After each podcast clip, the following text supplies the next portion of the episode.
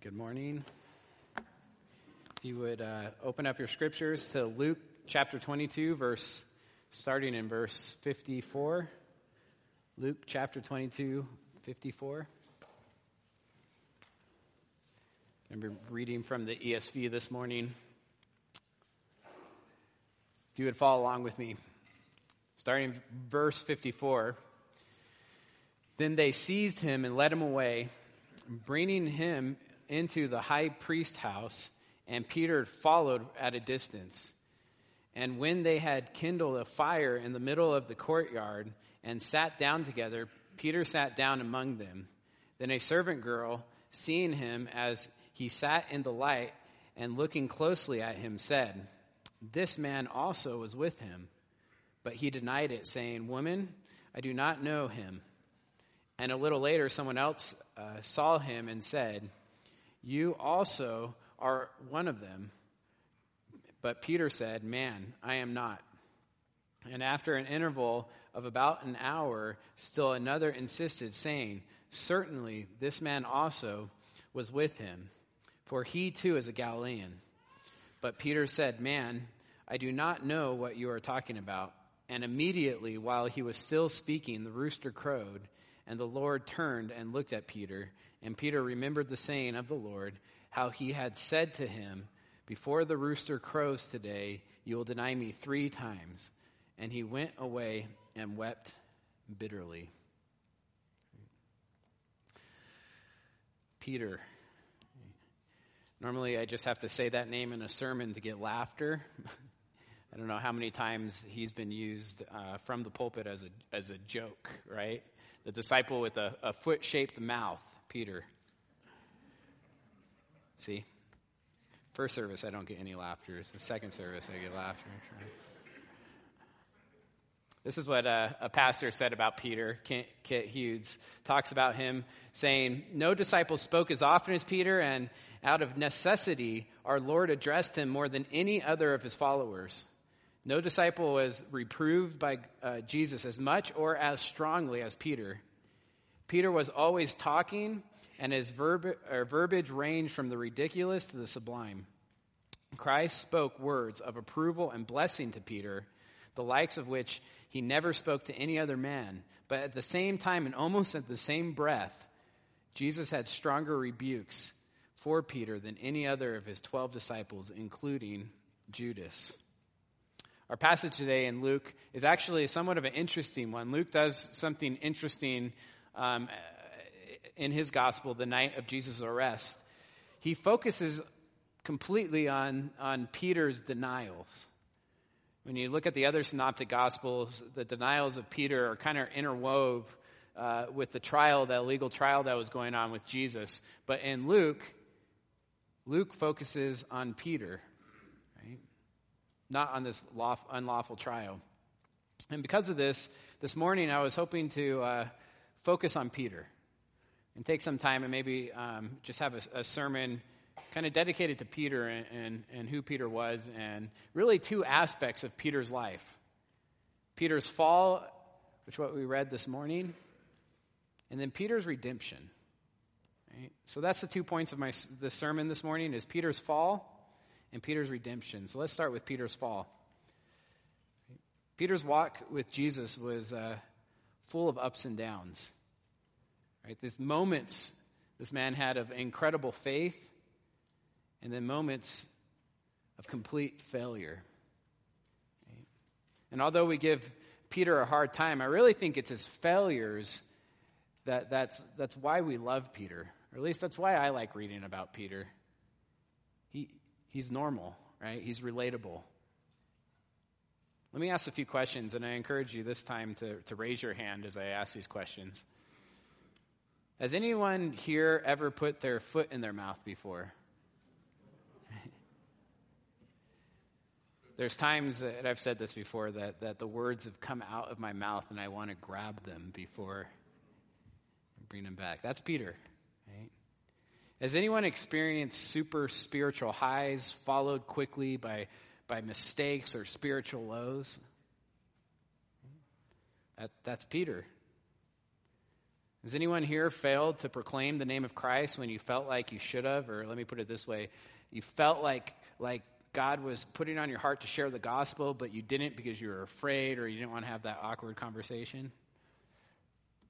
That's Peter, afraid of a servant girl. I love Peter because he's relatable, right? I can relate to him.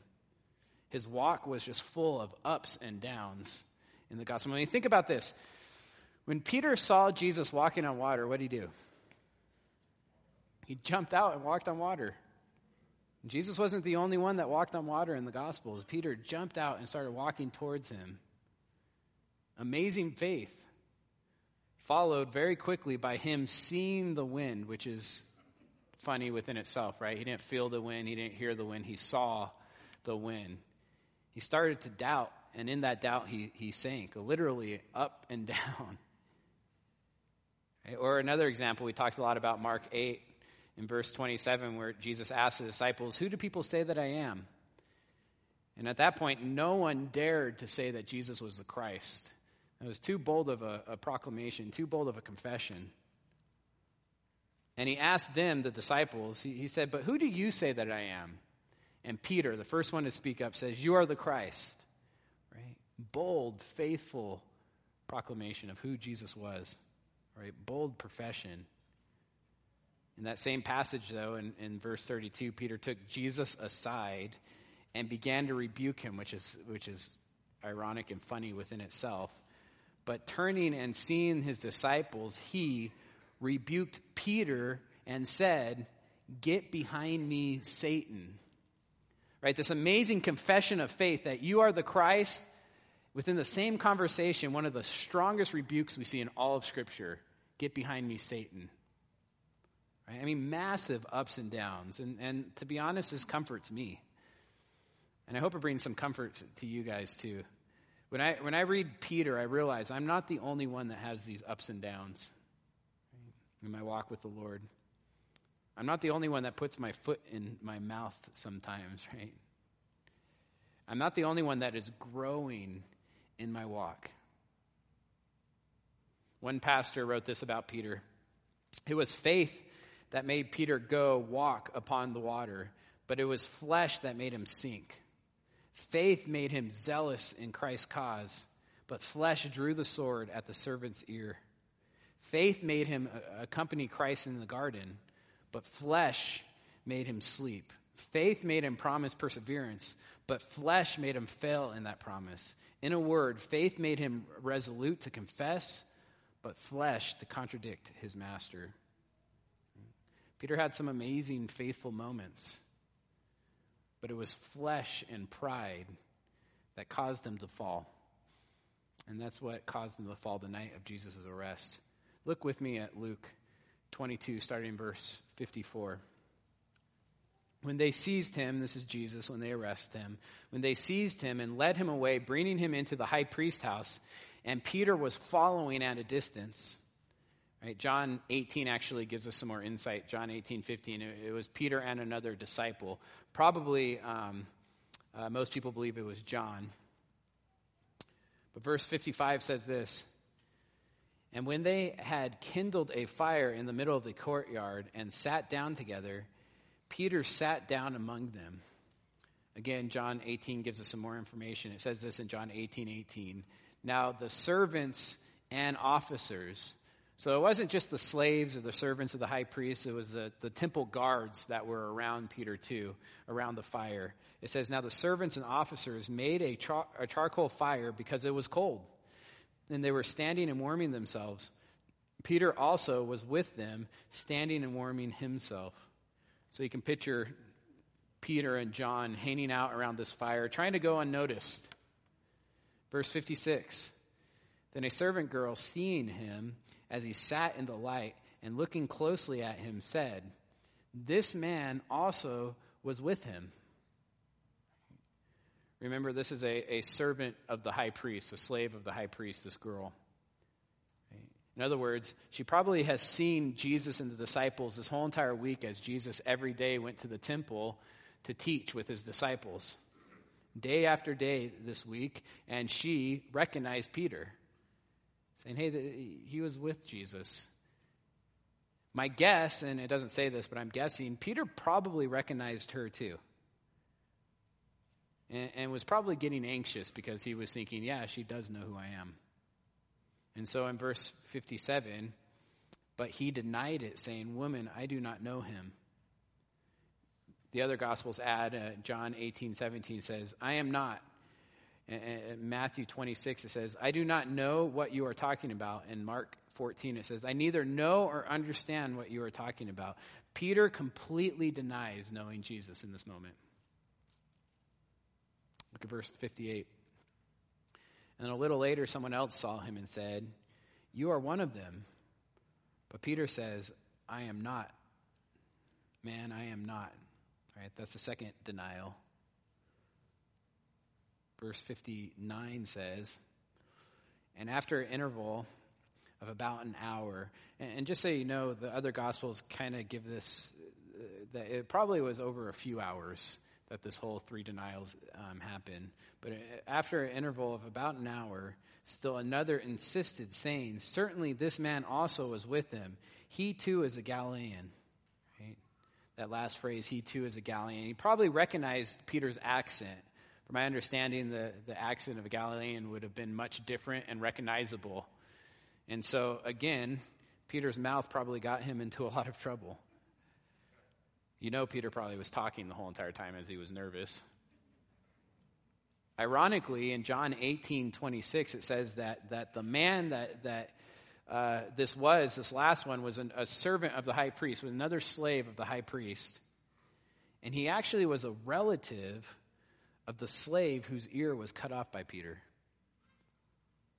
I mean, aren't you the guy that, that cut off my cousin's ear? This man even asked him in John 18 26, Did I not see you in the garden with him? So he was there too. Now Peter is, is probably scared. And, and, this means Peter might get arrested or put, be put there with Jesus. And so, out of self preservation, this last denial was the strongest. Verse 60 says, But Peter said, Man, I do not know what you are talking about.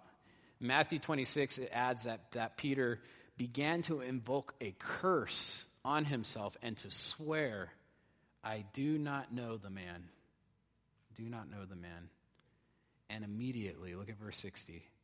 And immediately, while he was still speaking, the rooster crowed, and the Lord turned and looked at Peter. Two things happened immediately, right? The rooster crowed. That's right after the third denial, just as Jesus predicted. But also, the Lord turned and looked at Peter. And that just gives me chills. I mean, you picture this dark, you know, place that, that this fire is, they're keeping warm at. No one can really see each other very well and what's going on. And as soon as Peter denies him the third time, I'm sure way out of earshot of Jesus, or maybe in earshot, I don't know, but he turns around and looks straight at him.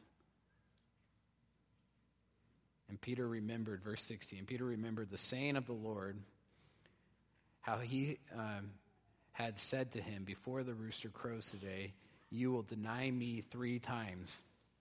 And he went out and wept bitterly. What happened to Peter?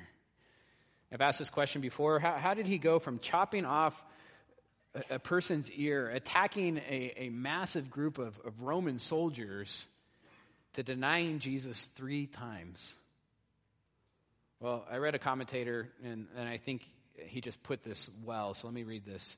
One commentator said this It had finally sunk in for him when Peter was watching Jesus be accused after Jesus had been arrested. Peter finally figured it out. Jesus was really going to die. He was really, or he really wasn't going to fight back. He really was going to be crucified, just as he said. He had really meant all that stuff about being arrested and killed. There would be no revolution. There would be no earthly glory. There would be no great victory. And don't mistake, Peter truly loved Jesus. But you get a sense that around the fire, when Jesus was being accused, he was just profoundly disappointed. He wanted something more This wasn't what he had, had signed up for. So he saved his own skin by abandoning Jesus. Honestly, and I've, I've said this throughout the last couple of weeks, I don't think Peter was that much different than Judas. Both had unmet expectations about Jesus. Right? They thought Jesus was going to be this geopolitical, earthly king. Both thought he was going to be this warrior Messiah that was going to overthrow the Romans. They both thought Jesus was going to make them rich, powerful, popular. Right? They both turned on Jesus when times got hard. To be honest, like I've said before, I think Judas just figured it out first. Both were in love of this world and what this world had to offer comfort, money, family, friends, life, popularity. And both were full of sorrow after betraying Jesus. There is a difference, and there is a major difference between the two. Peter repented, and Judas didn't. Peter's sorrow came from a deep, profound love for Jesus. Judas' sorrow was a worldly sorrow. 2 Corinthians 7:10 says this, "For godly grief or godly sorrow produces a repentance that leads to salvation without regret." That's Peter. Whereas worldly grief or worldly sorrow produces death. That's Judas. Peter had a godly sorrow that led him to repentance. Judas had a worldly sorrow that literally led him to death, hanging himself on a tree. That was the fall of Peter. And as I was getting prepared um, this week and going through the fall of Peter, I really wanted to, to focus this morning and, and kind of not jump out of Luke, but, but talk about the redemption of Peter. Right? And we like to talk about Peter's mistakes and laugh at his expense. And don't get me wrong, Peter was a sinner, but Peter was a sinner saved by grace. Turn with me to John 21, verse 15.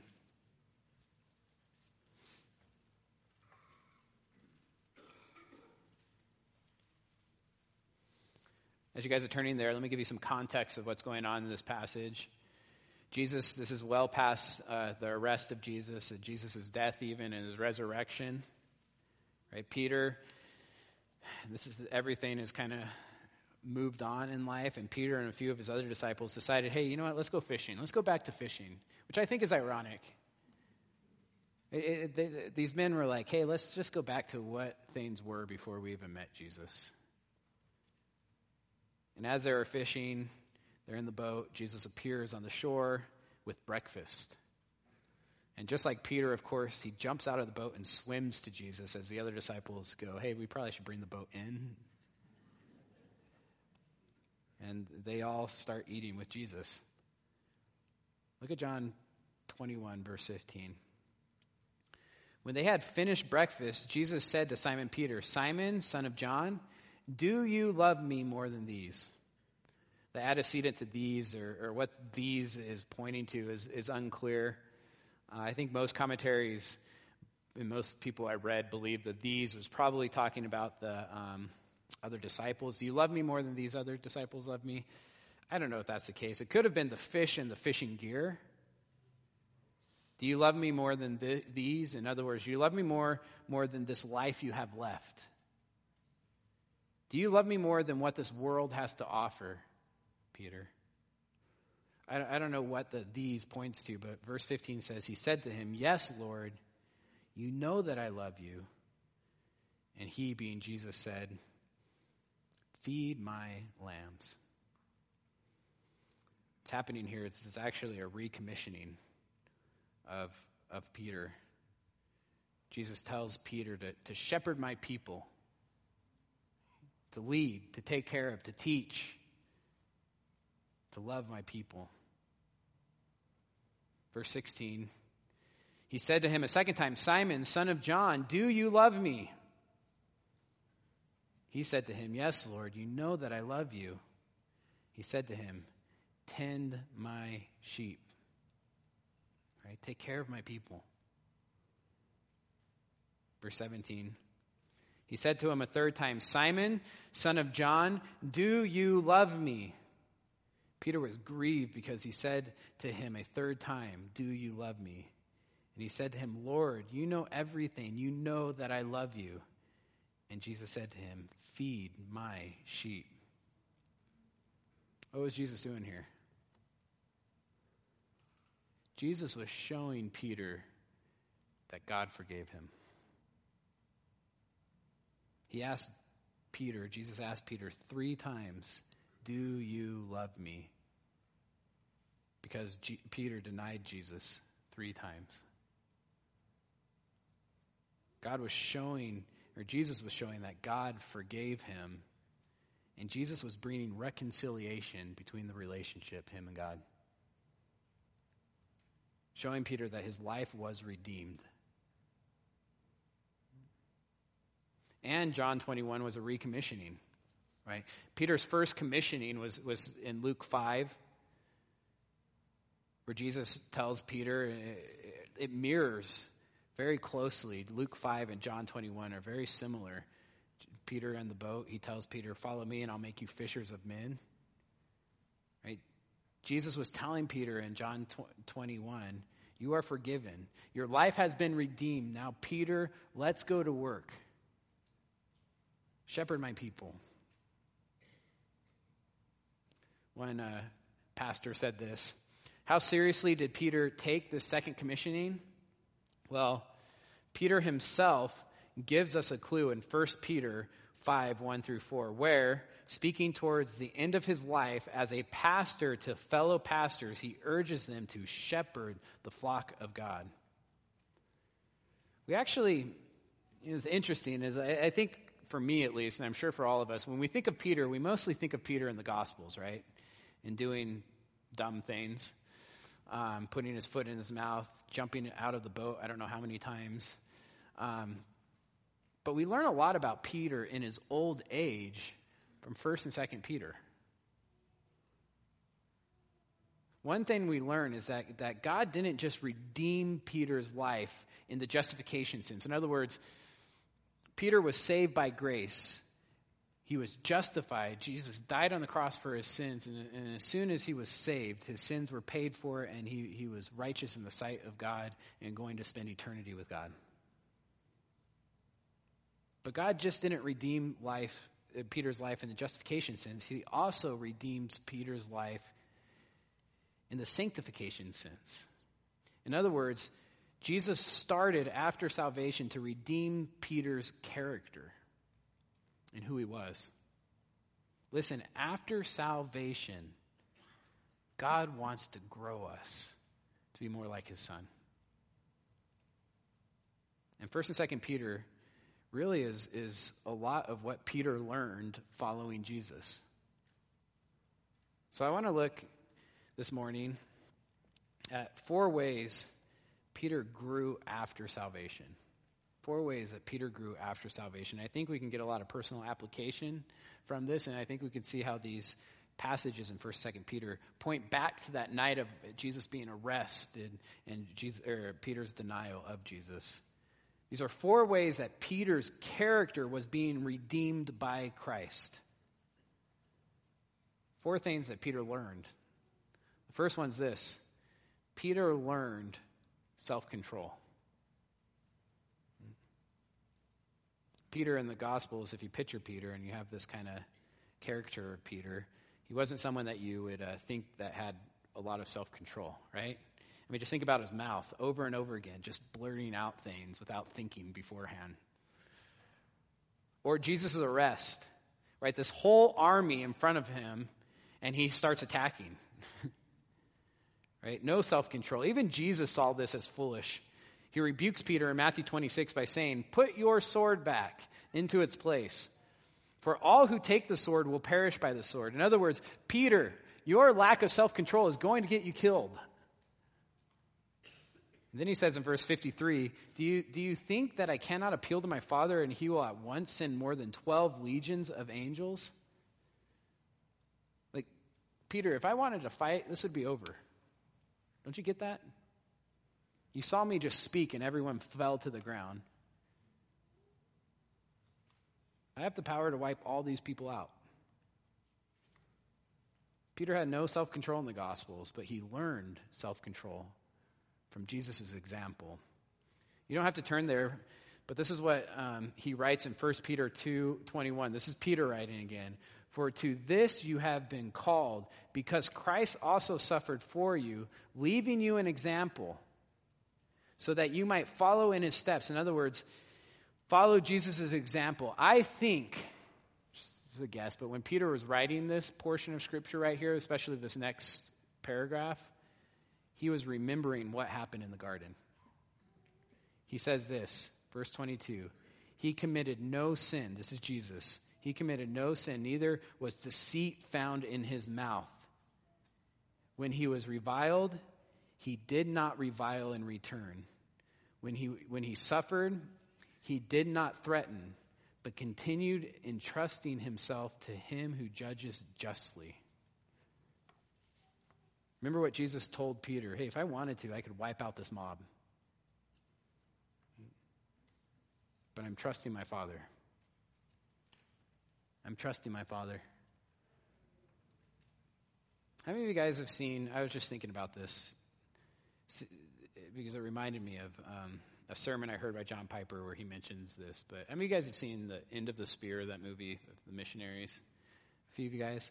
It's a good movie. I, I would I would recommend it. Um, Christian movie. It's about missionaries uh, who were speared to death in Ecuador. It's a heavy movie. Um, by a tribe that they were trying to reach. It happened in 1956. It's a true story. These, these missionaries flew in and got speared to death, and they were actually hacked to pieces by this tribe that was a very dangerous tribe, obviously. Here's the crazy thing about it one of the martyrs was Jim Elliot. I had to look this up. I heard John Piper mention it, and so I looked it up just to make sure it was true. I even looked up the YouTube clip to see if the movie portrayed it or not, and I just didn't remember it in the movie when I watched it the first time. These missionaries had guns. They easily could have killed these tribal men as they came to him with spears. But instead of shooting them, they started unloading the guns in the air, hoping to scare them away, which didn't work. But these men, just like Jesus that night in the garden, had the power to wipe these, these other guys out, but instead entrusted their lives to him who judges justly. They didn't attack. I mean, I think Peter learned that that night in the gospel, or learned that that night that Jesus was arrested. So here's my question for you, and it's a question for me too. As I preach, I preach to myself. Do you have a false sense of justice? Do you feel like it's your duty to, to make sure sins are p- paid for? Let me put it this way if someone wrongs you, is your first instinct to gossip, to slander, to complain, to threaten, or maybe to outright confront in anger? Or here's a harder question Do you let your heart and mind run wild when you're wronged? Or is your response trust and prayer? God, I trust you with this. You, you're going to judge justly. Do you have a self controlled response that is more concerned for that person that did the wrong than anything else? Because that's the example of Jesus. And that's what Jesus taught Peter, right? Self control, Peter. Jesus also taught Peter humility. Peter, arrogant and full of himself. This is what it says in, in Matthew 26 30. And when they had sung a hymn, they went out to the Mount of Olives. Then Jesus said to them, You will all fall away because of me this night. For it is written, I'll strike the shepherd, and the sheep of the flock will be scattered. And then in verse 33, it says that Peter answered him, Though they all fall away because of you, I will never, never fall away. Could you picture that? Like, Jesus just threw everyone under the bus. Or not, Peter just threw everyone under the bus and said, Yeah, they're all going to fall away, but me, never, Jesus. Right? That's arrogant. Jesus even told him, uh, after that, it says in verse 33, Jesus said to him, Truly I tell you, this very night before the rooster crows, you will deny me three times. But Peter said to him, Even if I must die with you, I will not deny you. Jesus, is not the only time Jesus told Peter this, too. He told him in, in Luke 22 31, Simon, Simon, behold, Satan demanded to have you that he might sift you like wheat. Peter responded to this in verse 33, saying, Lord, I am ready to go with you both to prison and to death. In other words, Peter said, Satan, there's no way Satan's going to get me. Satan's no match for me, Jesus. And Jesus said, I tell you, Peter, the rooster will, will not crow this day until you deny me three times that you know me. Do you think Peter was humbled that night? I mean, the rooster crows, and immediately Jesus looks at him. I think this is why Peter says in 1 Peter 5 6, humble yourselves. Humble yourselves. Then in verse 8, be sober minded. In other words, know who you truly are. Know how weak you truly are, and therefore be watchful. Your adversary, the devil, prowls around like a roaring lion, seeking someone to devour. I think he was thinking about that event when he wrote that? God taught Peter to be sober minded. God taught him how weak he truly is. And so, again, here's my questions Do you have a healthy skepticism of your own heart? Are you sober minded about how powerful the flesh truly is? Right, we know the, the proverb, the pride comes before the fall, and it's true in Peter's life, right? This prideful man fell pretty hard. Don't put yourself in compromising situations. Right? Don't assume that your motives are pure. Humble yourself. Be sober minded. That's the third thing, or second thing that Peter learned. The third thing that Peter learned that God was teaching him was that God taught Peter to love. To love. Peter was, uh, and, and this resonates with me, uh, all or nothing type of guy. Right? He was a very black and white man. There was no gray areas for Peter. Let me give you an example. When Jesus was washing the disciples' feet, right? When he got to Peter, Peter said to Jesus in John 13, 8, You shall never, there's that word again, right? Everything's absolute. You shall never wash my feet. Just like I will never fall away. Peter, for him, it was either always or never. Jesus answered him, If I do not wash you, you'll have, uh, you have no share with me. So here's the always. Peter uh, said to him, Lord, not my feet only, but also my hands and my head. In other words, wash all of me then. It was all or nothing, it was black and white for Peter. Listen, in church life, in relationships in general, but especially in the church, there are a lot of grays. I mean, don't get me wrong, there's a lot of black and white. It's very right and wrong, very clear cut, but there is a lot of grays. And Peter had to learn this. Peter had to learn that love uses wisdom to graciously handle the gray areas. Listen, if you struggle with legalism this morning, and you know you struggle with legalism, then 1 Peter 4 8 is probably one of the hardest verses to hear in Scripture. This is what Peter says Above all, keep loving one another earnestly, since love covers a multitude of sins. Peter had to learn that it wasn't his duty to confront everyone's sins. Love sometimes lets things go, just lets it go. It takes wisdom to know when to confront and when to let go. But there is a lot of gray areas within the church, and, and we have to be okay with letting some things go sometimes, especially when we get hurt. The fourth thing that God taught Peter, I think this one stood out to me the most, was that God taught Peter that true courage comes from conviction. True courage comes from conviction. Right? Peter cutting off the, the slave's ear seemed courageous, but that was just foolishness. It was foolishness for three reasons, at least three reasons. First of all, Jesus could defend himself, he didn't need Peter to defend him. Secondly, Jesus never asked Peter to attack. It wasn't out of obedience. Jesus had never asked Peter to defend him physically. And thirdly, Peter was attacking an army. That's foolish with a sword. True godly courage, listen, true godly courage is faith and conviction. It's obedience lived out in the threat of loss. It, it's obedience, it's, it's faith, it's conviction lived out no matter what the cost.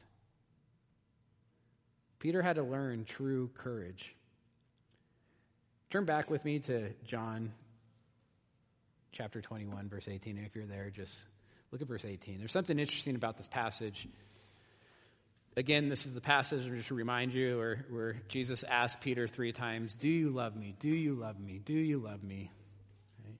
Restoring Peter after his three denials, recommissioning Peter, telling Peter, in essence, Follow me. Well, look at what verse 18 says. This is interesting. John 21, verse 18. Truly, truly, I say to you, when you were young, you used to dress yourself and walk wherever you wanted. But when you are old, you will stretch out your hands, and another will dress you and carry you where you do not want to go.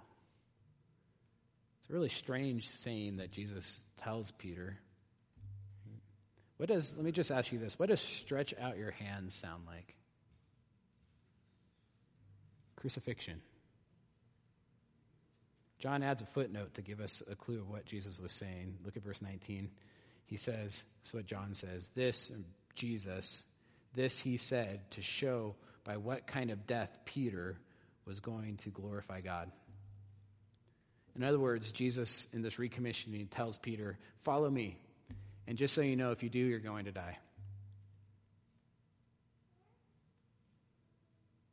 Look at verse 19. After saying this, he said to him, Follow me. Maybe we don't give Peter enough credit.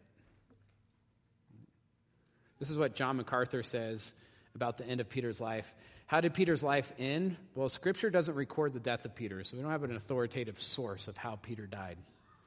But all the records of the early church history indicate that Peter was crucified.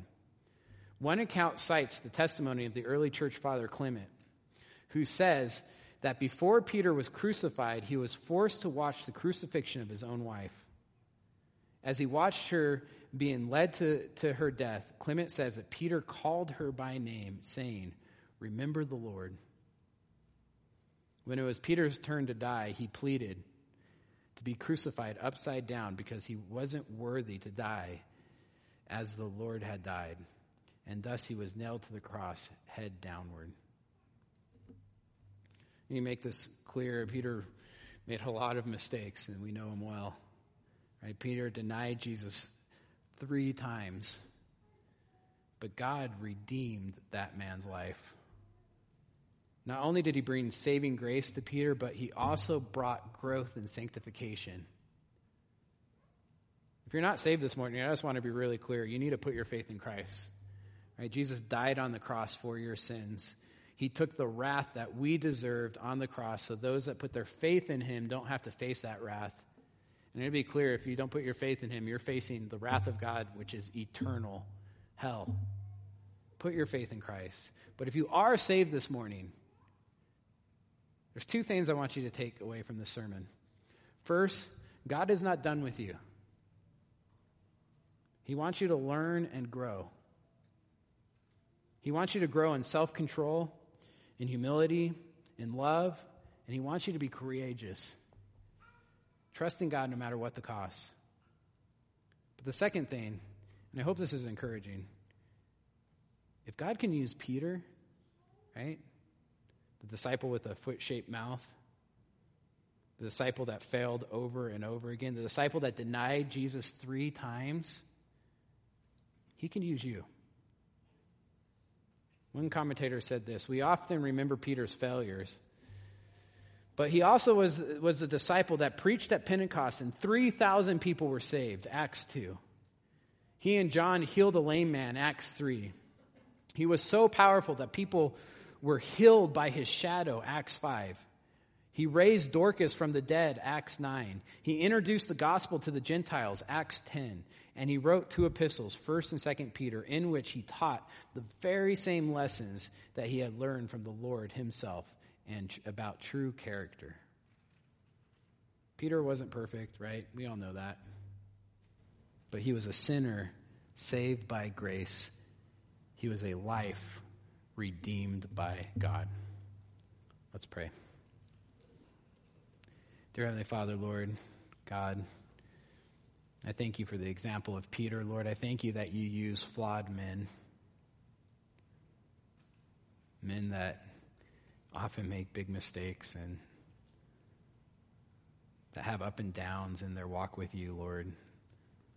Sometimes say things that they shouldn't, Lord, that your grace covers our, our mistakes, Lord. I thank you that you bring saving grace to us, Lord, that we don't deserve rebel, uh, us rebel, who rebelled against you, Lord. We deserve your wrath, and yet you came down, you sent your Son to die on the cross for us, Lord, to take our place. So those that put their faith in you, Lord, can have eternal life. Lord, we thank you for that. But we also thank you that you, you didn't stop there, that you want to grow us more and more like your Son Lord, and then one day you will glorify us, Lord, to be with your Son and to be sinless, Lord. God, help us to grow. Help us to grow in humility, Lord, while we're here on earth. Help us to grow in our love for one another, Lord, while we're here. Lord, help us to be courageous and self controlled, Lord, at the same time. God, help us to be a church that, that models you, Lord, and that is growing and that, that people look at us, Lord, as a community of men that, and women that love you and that are growing slowly more like you, Lord. Help us to be like Peter. In your son's name, amen.